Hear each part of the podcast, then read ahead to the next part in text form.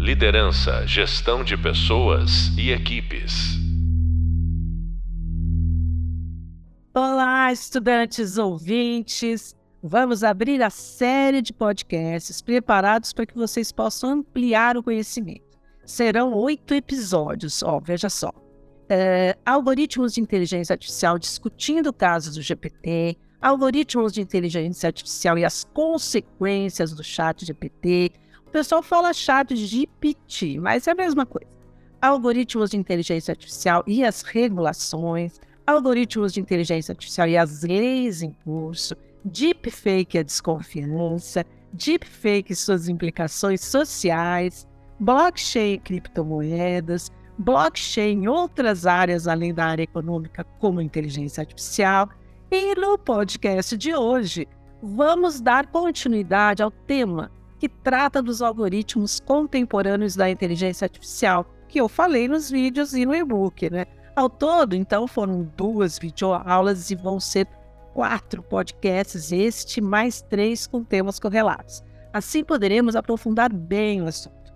No primeiro podcast desse tema, vamos nos fixar no GPT, por conta dessa febre né, que está ocasionando.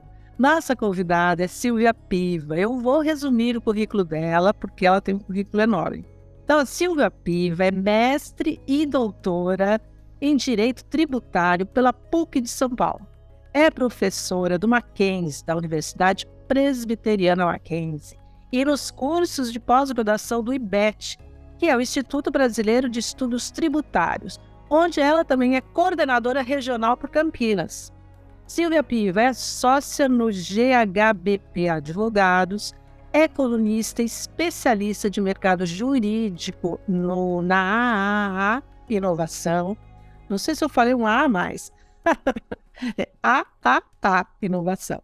Autora dos livros O ISSQN e a Determinação do Local da Incidência Tributária, incentivos fiscais, uma visão normativa, é coautora do livro Direito Exponencial e fundadora da NAUD, Experiências Digitais para Profissionais Jurídicos.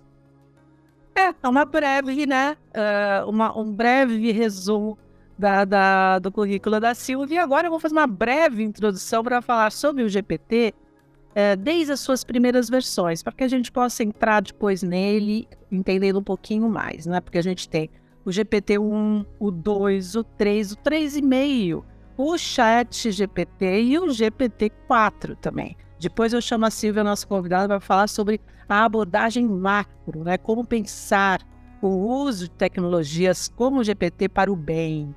Então, uma breve introdução em definição da IBM e reforçando o que já vimos, a inteligência artificial é a capacidade das máquinas de realizar tarefas geralmente associadas a seres humanos. Inclui conceitos como aprendizado de máquina, aprendizado profundo, redes neurais, processamento de linguagem natural e reconhecimento visual. A IA usa aprendizado supervisionado, aprendizado não supervisionado, aprendizado por reforço e aprendizado profundo para aprender e treinar modelos com dados. Trata-se de redes neurais, com parte de tais especificidades nos problemas mais cabeludos protocolares, CAD-METS contou ao jornal de The New York Times que, em 2004, lá em 2004, Hinton redobrou os esforços na busca a uma ideia tecnológica chamada rede neural, Tratava-se de um meio de as máquinas verem o um mundo em torno delas, reconhecerem sons e mesmo entenderem a linguagem natural. Olha, gente, amanhã isso tudo aqui vai ser um feijão com arroz para as próximas gerações, para vocês e para as próximas gerações. Mas, por enquanto, vamos te tentar entender com os autores, né? Por exemplo, Jones diz que a computação cognitiva baseada em redes neurais e deep learning está aplicando conhecimento de ciências cognitivas para desenvolver sistemas que simulem processos do pensamento humano. Entretanto, em vez de focar em um único conjunto de tecnologias, a computação cognitiva cobre diversas disciplinas, inclu inclusive aprendizado de máquina, processamento de linguagem natural, visão e interação humano-computador.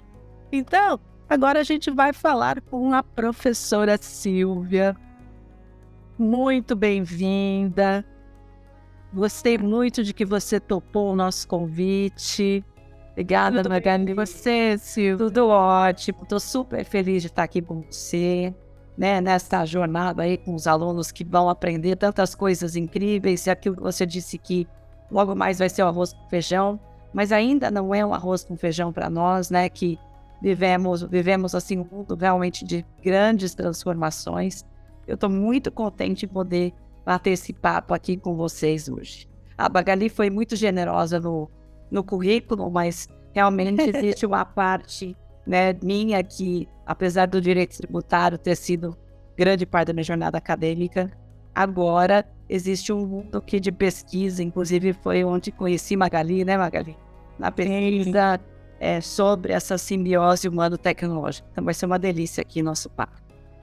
Legal, Silvia. Então, estudantes ouvintes, preparem-se, porque desde novembro do ano passado, de 2022, a versão ChatGPT foi liberada e desde então causa um frisson, muito por conta de ser um, formato conversação, né? Porque a gente já estava comentando que já é, outros, outras versões já existiam, né? Eu até escrevi um texto no Sociotramas quando eles liberaram em 2019 uma das versões, e até falei, ah, a comunidade de A agradece, porque é OpenAI, né? Então é código aberto, Open, né? Mas enfim, não sei, muita gente fala que não deveriam ter aberto nada de código nenhum, porque ainda está dando muito o que falar. Mas, é, Silvia, vamos, vamos conversar então, falando sério agora, né, sobre a ética né, e o uso responsável do GPT. Uh, como podemos evitar o uso indevido né, desse software, né, desse robô GPT, ou a gente fala o robô, mas pode ser uma, né, pode ser uma mulher, ou seja, não tem gênero nenhum, né? Uh, incluindo treinamento do modelo com dados tendenciosos ou até enganosos, o uso indevido em atividades ilegais, antiéticas e o uso do GPT para disseminar informações falsas, ou melhor, mensagens falsas e até mesmo prejudiciais. Perguntei muita coisa? É, primeiro que são perguntas que estão realmente aqui, né, interligadas, né, Magali, interligadas.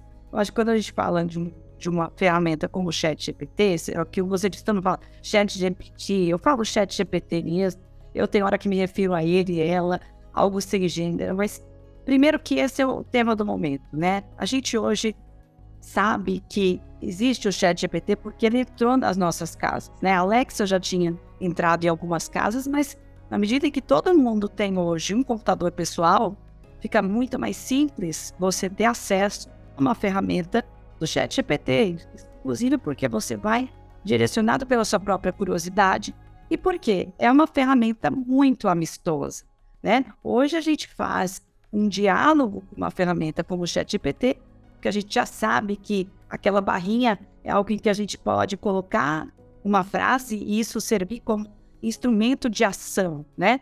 Quando a gente inclui algo dentro da barrinha do Google, intuitivamente a gente sabe que vamos ter alguma resposta. Para o ChatGPT é a mesma coisa. Quando a gente inclui algo naquela barrinha do ChatGPT, para os nossos alunos ouvintes que ainda não tiveram a oportunidade de experimentar, Criem uma conta no chat GPT e vejam como é simples usar, e aqueles que estão usando já sabem disso, né? Você simplesmente inclui ali uma informação e essa informação vai realmente responder coisas ali boas ou ruins. E quando a gente pensa sobre o chat GPT, a gente vai pensar realmente que ele é esse chat, um chatbot que foi treinado com enorme volume de dados, de artigos, de Wikipedia, de sites, de postagem de mídia so social, coletados em de datasets gigantes, entrevistas transcritas que vão capturar o que? As nuances da nossa vida humana. E aí, isso tudo vai ter grande, uma grande possibilidade de é, padrões, de detecção de padrões linguísticos e de frases muito familiares, de modo que esse algoritmo, que é a base do ChatGPT, ele vai aprender a prever qual vai ser a palavra que vai seguir numa sequência de palavras. Então, nós estamos falando em plausibilidade. nós estamos falando também em compreensão. E a partir daí, esse chat ele vai ser capaz de prever a próxima frase, o próximo parágrafo, e aí criar um texto muito coerente, muito convincente. E aí é que ele nos encanta, né? Porque quando a gente olha um chat que o nível da conversação, quando você faz uma boa pergunta, ainda que ele esteja sendo mentiroso, tendencioso ou falando uma coisa errada, ele traz um encantamento. Por quê? Porque ele é conversacional, né? Ele cria uma narrativa muito bem amarrada, justamente para te convencer que o que ele está falando é bacana. Deixa eu te interromper, Silvia.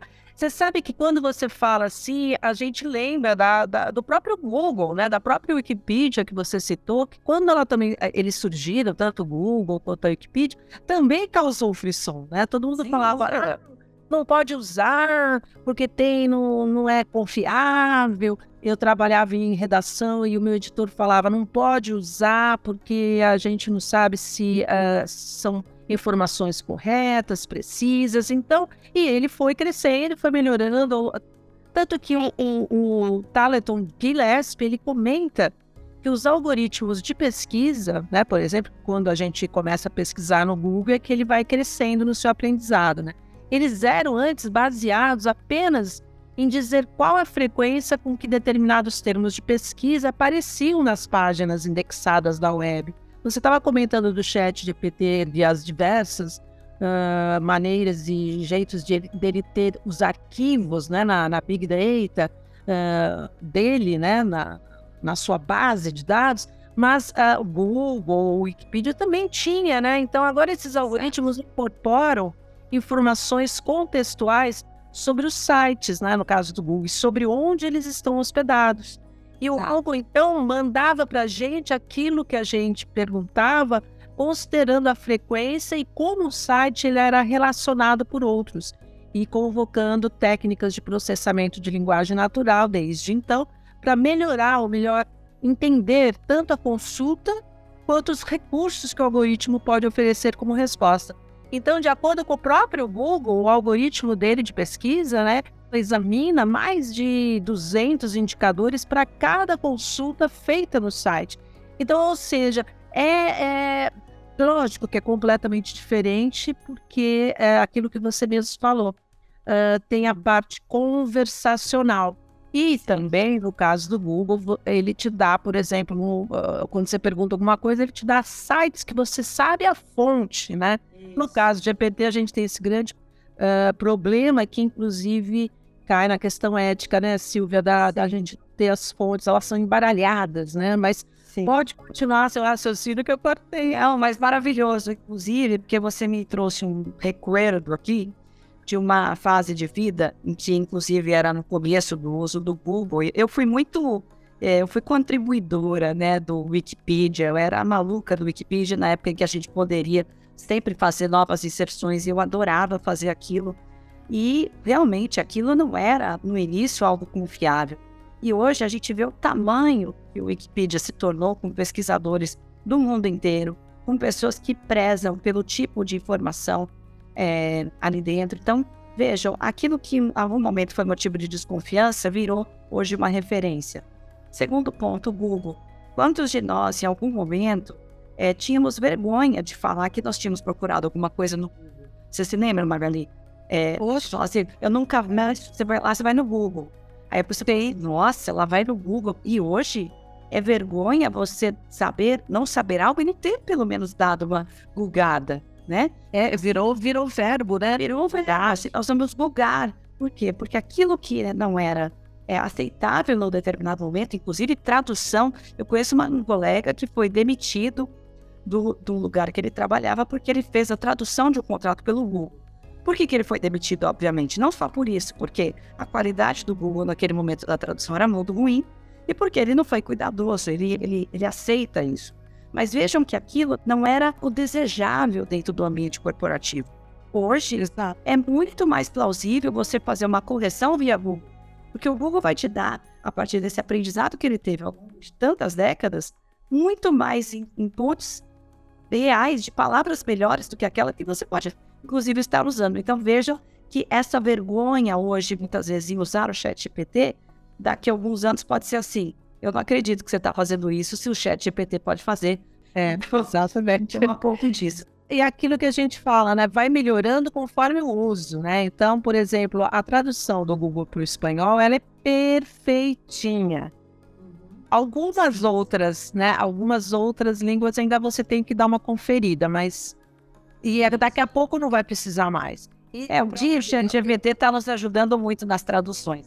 Eu não tentei uh, testar ainda tradução com o Chat GPT, mas vou fazer isso logo mais para ver como é que ele está funcionando. Mas é, é, é surpreender. Eu escutei outro dia, uh, acho que foi numa palestra, que ele, ele traduz línguas assim, indígenas, absurdas. É, são muitas línguas, Magazine. São muitas línguas. É realmente impressionante. Eu, obviamente, no meu repertório linguístico, eu faço realmente o uso comum de inglês para ver se o que eu estou. Com certeza, às vezes o ChatGPT me dá muitas recomendações melhores. Né? Mas até para você traduzir um texto, você tem um texto que precisa ser traduzido e naquela ele é um PDF, você tem um termo técnico, o ChatGPT tem cumprido muito bem essa função. Mas até ligando, né, com relação a aquilo que a gente comentava, né, o treinamento, os dados, que tipo de dados foram colocados ali e esse cuidado que a gente pode ter. Né? Eu, eu gosto muito de uma frase do Hans Jonas, que ele vai falar o seguinte: a gente precisa agir de tal maneira que os efeitos da nossa ação não sejam destruidores da possibilidade de futura vida humana, mais ou menos nesse sentido. E a gente coloca muito isso dentro das ferramentas, mas isso são ações que nós mesmos provocamos a partir de ferramentas em que a gente vai poder usar. Né? Willem Flusser falava lá da faca, que o design tinha que ser bom, mas não tão bom, que a faca poderia cortar, ser tão boa para uma coisa, mas ela precisava cortar bem, ela não precisava machucar sempre as pessoas afiadamente. Não foi exatamente o exemplo que o Flusser deu, mas o que, que eu estou querendo dizer com isso? Às vezes a gente está querendo uma coisa muito boa, para quê? Por que, que a gente quer algo assim? Por que, que a gente quer alguma coisa que faça tudo por nós? Então, quando a gente pensa na ética, a gente fala assim, bom, por que, que um algoritmo de um chat precisa escrever tão bem quanto eu? Por que, que ele precisa me dar tantas boas informações? A gente tem uma primeira forma de tocar isso. A gente não consegue ter todas as informações sobre todos os ramos de conhecimento. Mas será que esse chat GPT ele conseguiria realmente nos dar tudo? de uma maneira eficiente. Então, quando você diz que o Google traz a indexação, vejam, o Chat GPT, ele não traz a indexação. Mas se eu perguntar para ele, de onde você buscou essas referências, ele me traz? Se você for bastante específico e criar um, um modelo, que é o modelo de prompt, adequado, ele vai te trazer boas referências. Lembrando, nem todas existem. E aí você fala o seguinte: bom, então você vai usar esse negócio indiscriminadamente. Então eu tenho a faca, eu saio aqui com a faca na bolsa, ou no elevador, eu começo a cortar minha unha com a faca dentro do elevador. A gente usa a faca dessa maneira. Então, como é que a gente vai ter que aprender a usar o chat GPT?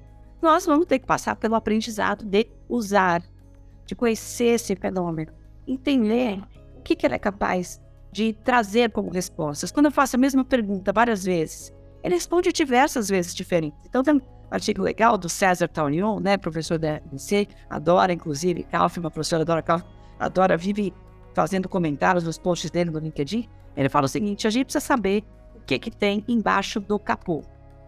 Uhum. Embaixo do capô do Chat GPT tem uma série de dados ruins, falsos, prejudiciais, enviesados, mas que serviram de base para esse modelo se alimentar eu falo que os dados são a comidinha dos modelos de inteligência. Então, obviamente que um grande volume de dados, será que realmente, desde o princípio, a OpenAI ela estava preocupada? Absolutamente, ela conseguiu, na verdade, cuidar de toda essa sujeira de dados. Tem uma pesquisa, só para eu finalizar essa questão, que ele fala que 35% das empresas, é um estudo que fala como as empresas conseguem padronizar, rotular e os dados como uma prioridade. 35% das empresas conseguem fazer isso. Agora pensem, 35% das empresas. Será que a OpenAI é uma delas? Será que não é? Será que a Amazon, quando criou, é uma delas? Se fosse, gente, a gente não ia tirar tanta sujeira dos dados. Então, óbvio, nós temos aí uma série de perigos. E a gente precisa conhecer essa sujeira embaixo do capô, ou não só a sujeira, porque tem um monte de coisa bacana. A gente precisa conhecer o que está embaixo desse, dessa estrutura para a gente poder fazer um uso adequado. Então, a faca pode cortar, você não vai usar em todos os lugares. O chat GPT também pode machucar, pode machucar individualmente a coletividade, e você precisa saber o que, que você pode fazer com isso, até que limite você pode ir. É uma questão, né, Silvia, de saber perguntar, né? Refinar as perguntas, não é?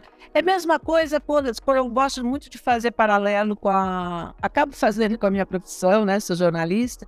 Mas quando você tem, por exemplo, uma, uma pauta de perguntas e você vai conversar com o entrevistado, você vai conversando, você não pode ficar engessada naquela pauta. Conforme as respostas do seu entrevistado, você faz novas perguntas, você faz uma pergunta em cima de uma resposta. Mais ou menos até o que a gente está fazendo aqui. Não dá para você ficar preso a, um, a uma pergunta e acabou. Então, no, no chat GPT, você tem que também desconfiar do que ele manda e checar. Então, vamos supor, é, é como se fosse um ponto de partida. Você pergunta alguma coisa, ele vai te dar uma resposta, você vai pegar essa resposta e vai entrar no Google, no nosso famoso Google, o santo Google, como chamam, e, e checar se existe aquela, aquela referência, aí entrar na referência, ver se é isso mesmo, porque, como já falaram, né, ele tem alucinações, ou seja, é, é aquilo que eu falei, nessas, é, esses dados enganosos, né? Ele, ele, muitas vezes ele responde, não, não sei essa informação, mas é normalmente quando não está na base de dados dele, por exemplo, uma pergunta de, sobre algo recente, né? Como a base de dados do, do chat GPT uh, foi uh, até 2021, eu acredito que da, desde de que ele surgiu já aumentou um pouco, mas até então o grosso do, da, do, dos dados na base dele é, é até 2021. Se você pergunta algo muito recente, ele acaba dizendo que não sabe por conta de ser atual. Aí ele responde: ah, minha base vai até 2021. Uh, ah, porém, uh, você tem que re ir refinando e melhorando essas perguntas, né? Porque às vezes, quando é uma pergunta mais antiga e ele não sabe, ou ele não tem resposta suficiente, ele vai pirar. São as, as alucinações, aí ele vai dar respostas erradas, né? Exatamente. Não, muito interessante. E é, é isso que você disse. A gente precisa aprender a refinar, refinando em cima das perguntas já feitas, mas, ao mesmo tempo, quando você faz boas perguntas e você dá, primeiro você identifica aquilo que você quer, né? Você dá um contexto, aí você dá, direciona a atividade. Aí você é bem específico, então, contexto, você contextualiza, indica a ação e depois identifica precisamente o que você precisa e grande parte as respostas são boas. Às vezes elas são vagas elas são superficiais, mas elas já começam de partida, já é uma coisa assim, pô, legal isso daqui, dá para trabalhar em cima. Então a gente começa a perceber o que a gente pode fazer com isso. Eu fiz uma experiência recente agora com magistrados, eles me trouxeram uma questão de concurso, questão de concurso público, em que o chat GPT respondeu errado. Então, a, a primeira ponto de conversa era o ponto cético deles de que o chat GPT não conseguia responder uma pergunta de concurso de magistratura óbvia, né? Então, ou seja, estava muito ruim. O que, que eu fui fazendo ao vivo com eles? Nós fomos melhorando as informações, eu fui trazendo coisas até o chat conseguir efetivamente responder corretamente. Deu um pouquinho de trabalho, mas na quarta vez ele respondeu o mesmo prompt, tá? Então, mesmo, uhum. mesmo lugar de pergunta, eu fiz uma vez, ele respondeu errado. Falei, olha, você tá prestando atenção nisso daqui? E se eu levar em consideração isso, você não está deixando de considerar esse fator? E ele sempre se corrigindo. Pois bem, num momento eu falei: olha, eu queria agora que você trouxesse uma autora que falasse especificamente sobre esse ponto. Eu falei: primeiro me cita os 10 principais autores. Ele trouxe as 10 principais referências sobre aquele tema com os livros.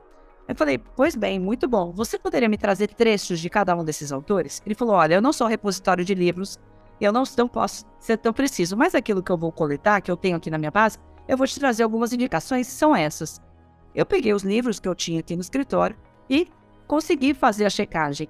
Algumas estavam exatamente perfeitas. por fim, nós fizemos, continuamos até que nós colocamos dessa pergunta um caso concreto e o Chat GPT construiu uma sentença judicial. Quando ele construiu, uma, ele ou ela, uma sentença judicial, eu estava com 60 magistrados na sala.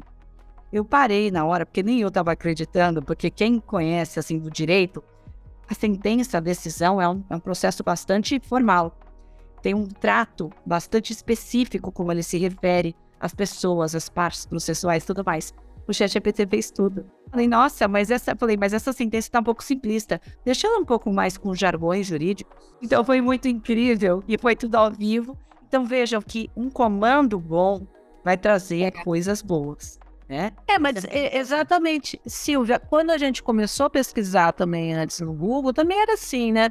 A gente Sim. punha, por exemplo, Amazonas, vinha tudo. Você tinha que pôr, ah, eu quero não Amazonas, eu quero Rio Amazonas. Aí você tinha que pôr Rio Amazonas. Ou então, ao contrário, você tinha que pôr menos rio para poder não ouvir nada de Você tinha que ir refinando. Então, a gente foi aprendendo a pesquisar, fazer pesquisa profunda, pesquisa específica. Depois a gente foi aprendendo que dava para fazer por períodos de tempo. Eu quero tudo sobre a Amazônia, mas uh, no, do ano passado, né? Ou então só sobre as queimadas. Você vai refinando, fazendo a pesquisa da pesquisa, né? É, a, seria uma hashtag da hashtag, né? Quando você pesquisa em redes. A técnica, né, da pesquisa. É, e aí... Vendo isso. Exatamente. Conscientes, menos isso. Isso, exatamente. Por isso que a gente também vai ter que, aos poucos, aprender a, a fazer as perguntas certas para poder obter o melhor do GPT, né? O, o, o, mais louco é que as pessoas ficam impressionadas porque ele se desculpa, dá vontade até de agradecer ele também. No final, eu sempre faz. Você sabe que eu fiz isso porque eu, eu estava ao vivo com esses magistrados. No final, eu falei, gente, vocês me desculpem aqui, mas eu vou ter que ser efusiva no agradecimento aqui do chat e falar que eu estou ao vivo em aula. E eu escrevi. Falei, olha, é impressionante. Eu fiquei muito satisfeita. Eu estou em, a, em aula com uma palestra com magistrado e tal. Ele responde, ele, ela, a gente fica fazendo, peraí, nessas falácias aqui. Responde da seguinte maneira: fico muito satisfeito de ter dado uma ótima resposta, ter contribuído. Espero que os magistrados tenham visto a, a contribuição do nosso modelo. E assim, tipo, e agradecendo e sempre se colocando à disposição. Eu falei, ah, gente, é muito no coração. Você cria assuntos malucos de pessoas, né? A gente, a gente tem colegas Magali pesquisadores que criam, estudam o vínculo emocional dessas ferramentas de chatbot. As coisas que nós vamos ser capazes de conversar à medida em que isso vai se evoluindo. Isso é parte. Inclusive as, as pessoas solitárias, né? Os, os notívagos, né? As pessoas com insônia. Sim. Você vai ter ainda, se sente acolhido. É, aliás, falando nisso, sabe que eu lembro e sempre cito a Eliza, né? Que a gente chamava de Elisa aqui no Brasil, né? Eu lembro que quando alguém tinha um problema, ah, vai conversar com a Elisa, né? que é a Eliza. Só que a chatbot é, de psicologia, né? Uma, uma psicóloga, até por ter nome feminino, era uma psicóloga, só que era muito tosco, né? Era uma, respostas muito. Uh, que a gente. Muito. Banais, automatizadas, automatizado e tal. Porque foi. Uh, não sei, uh, eu não conheço exatamente a história dos chatbots, mas que eu conheci foi a primeira. O chatbot é uma revolução da AI, só que para diversos fins, né? Você conversar, você escrever, você criar tarefas, é, agora também está extrapolando o 4, né? Você faz vídeos, áudios, imagens e tal. Mas antes de chegar nessa parte, eu queria ainda na primeira pergunta, lógico, a gente fica encantado, a gente fica impressionado com a rapidez e a, a, o estilo que ele faz do mesmo autor, quando você pede para continue essa história no estilo do Machado de Assis.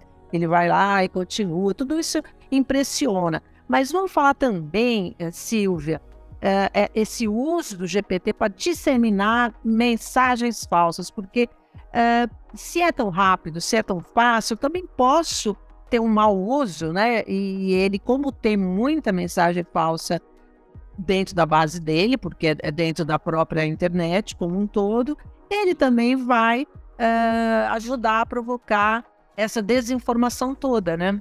O que, que você me diz disso? Olha, eu vejo isso como grande perigo. Você, inclusive, né, autora do livro, né, Fake News, Inteligência Artificial, sabe tanto quanto a importância que a gente tem quando a gente vai pensar em disseminação de notícias falsas, o prejuízo que isso pode causar para o impacto global, para a democracia, para a nossa sobrevivência de uma maneira geral. Eu vejo que o potencial danoso do ChatGPT nesse aspecto é muito alto. Primeiro porque eu posso criar uma narrativa muito bem construída, estruturada, com muitas informações que podem dar um caráter verossímil e mesmo isso não tendo sustentação alguma em base de informações de fatos, né? Mas eu crio uma narrativa muito bem convincente é, e ao mesmo tempo eu uso outras arquiteturas tecnológicas, como algoritmos de recomendação, mensagens massa instantâneas, para disseminar um determinado tipo de história. Então, a tecnologia do ChatGPT, adicionada a tecnologias como tecnologias de rede social, de mensagens, isso pode causar um potencial danoso muito grande. Porque quando efetivamente a gente descobrir, talvez, um cenário de fake, de mensagem falsa, ou até mesmo eu falo da própria produção do discurso de ódio, isso já pode ter causado um dano bastante considerável. Especialmente porque algumas pessoas vão confiar em apenas uma única fonte de informação. E exatamente na fonte de informação que produziu aquele tipo de mensagem. Então pensem no potencial, né, da falta de investigação da fonte e educação mediática, eu não gosto muito desse termo, a educação sobre como usar as redes sociais, como verificar a veracidade de uma informação, isso é muito incipiente ainda, desde o cenário escolar, infantil, infanto-juvenil e adulto. E adulto 60 mais. Tem, é, nós estamos falando de, de muitas gerações que não sabem manusear as referências das informações. Então, você junta o chat GPT com isso, eu acho que é um potencial bombástico. E por isso que o debate hoje sobre não só a regulação da inteligência artificial, mas a regulação do ambiente digital, ela é hoje, assim, um dos maiores debates globais sobre regulação, né? Como nós vamos dar conta de é, é, conseguir prever e regular fluxos informacionais. Eu falo que é um dos desafios do século, porque como é que você controla uma coisa que escoa por qualquer fresta, né? Usar a afirmação. E Silvia, você falou uh, bem a questão de você juntar uh, esse modus operandi do chat GPT com, sei lá, os bots que, que espalham com mais rapidez nas redes, e o fato das pessoas não terem a menor educação para as redes, né, aprendizado de mídia tal, e aí você falou bem, não são só as crianças e, e adolescentes, mas também os adultos que não, não nasceram nessa geração, que estão pegando a coisa no bonde andando, Sim. então uh, todos eles precisam uh, desse ensinamento e ele é a longo prazo, né? Porque é óbvio que não dá para ensinar de um dia para o outro uh, as crianças a desconfiarem ou mesmo avisar para esses adultos, né? Uh, a gente chama dos tios e das tias no Zap, mas uh, avisá-los que não dá para ficar compartilhando, né? Mensagens sem ter certeza, né? Eu acabei, você citou meu livro, eu acabei usando e falando do GPT, ainda não tinha estourado né, o chat, mas já tinha as versões anteriores. Eu acabei falando então no meu livro exatamente por conta dessa ponte que ele faz, que ele já fazia e que ele tem muito potencial em fazer em disseminar mensagens falsas, porque é, se você pode pedir para ele escrever alguma coisa nesse teor, e ele vai escrever e vai escrever bem, porque o grande problema das mensagens falsas, que dava para detectar quando a pessoa tinha um olho mais é, clínico, era, era a, a, partir dos erros, né? Era a partir de um texto mal escrito, tá? Ah, isso só pode ser é, falso, porque olha como está escrito, né? No caso do chat GPT, ele escreve direitinho. Sim. Então começa a ficar pior. Então eu acabei falando dele, olha que louco isso por conta dessa, desse potencial. E agora, com o chat, que meio que, como é que eu posso dizer, popularizou, né? Porque já existia, mas eram só algumas pessoas que faziam. Popularizou do mesmo jeito que, que está popularizando o uso e a fabricação de deepfake, né? Que antes era só quem entendia de vídeo ou quem tinha uma máquina boa, porque demorava, né, para fazer uma boa deepfake. E hoje está é, tá muito mais fácil de disseminar. Então, Silvio, eu queria pensar um pouco com você agora na sua área específica, inclusive, que é a questão da regulação, né? Como que a gente pode é, regular essas criações, essa utilização de modelos de linguagem natural para ah, garantir, então, que eles sejam usados para o bem. Olha, Magali, primeiro assim, disso que você, para a gente encerrar essa primeira parte, que eu achei super interessante aí esse fechamento que você deu nessa primeira parte fotomédica, você veja que aquela frase, de novo, do Hans Jonas, que agir de maneira que a gente, né, que as nossas ações não sejam destruidoras de uma futura possibilidade humana, vai desde dos desenvolvedores, da, do CEO da OpenAI, e da nossa responsabilidade ao transmitir uma mensagem que pode ser danosa à possibilidade de vida humana. Afinal de contas, nós temos hoje poder com nossos celulares de causar guerras, né? De causar é, conflitos familiares. Então, assim, a responsabilidade nossa, nós enquanto atores, ela é gigantesca. E para o último fechamento dessa questão, não dá para falar de ética sem falar da minha musa do saber, que é professora Lúcia Santaella. A nossa musa. A nossa musa do saber. Eu falo que é a magnânima do conhecimento, né? Ela traz naquele artigo que ela fez, eu acho que do inteligência artificial é inteligente, acho que é isso. Não, na verdade, ela é o chat GPT que veio para colocar a prova ética, uma coisa assim. Tem no, no Sociotramas.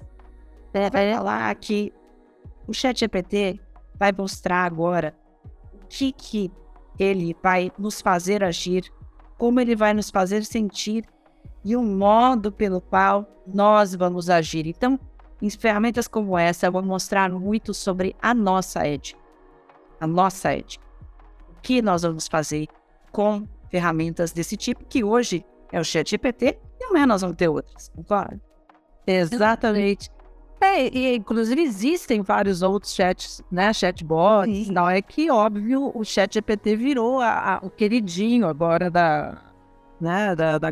Em cada hora, enquanto a gente está aqui, se for de chat GPT, imagina daqui a um ano, nós, a gente ouvindo o nosso, nosso podcast, né? Os alunos todos falando, meu Deus, olha só tudo que aconteceu depois. Porque cada dia a gente não dá conta de ver as aplicações que estão tendo a, o desenvolvimento do, como base ChatGPT, mas outras coisas surgindo, né? Mas a gente pode ter que gravar outro para é, ah, Não, e nós vamos, e pode contar comigo.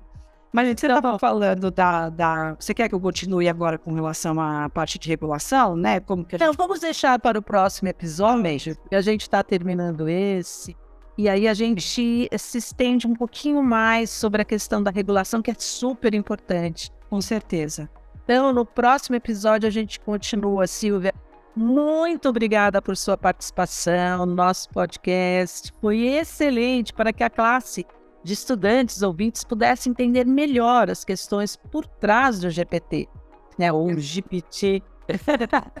Assim, eu agradeço, Margarida, mais uma vez. Mas foi um prazer estar com vocês. Espero que realmente tenha sido um momento aí bacana para todos os nossos alunos ouvintes desse podcast. Com certeza. Assim, o aperfeiçoamento dessa questão poderá ser aprimorada com a audição novamente desse podcast, hein, gente? Podem ouvir quantas vezes vocês quiserem, caso necessitem. E também o apoio do e-book, das aulas em vídeo e também dos próximos podcasts que ainda vão ocorrer. Então, brigadão. Silvia, no próximo episódio a gente continua. Beijo. Beijo, combinado. Liderança, gestão de pessoas e equipes.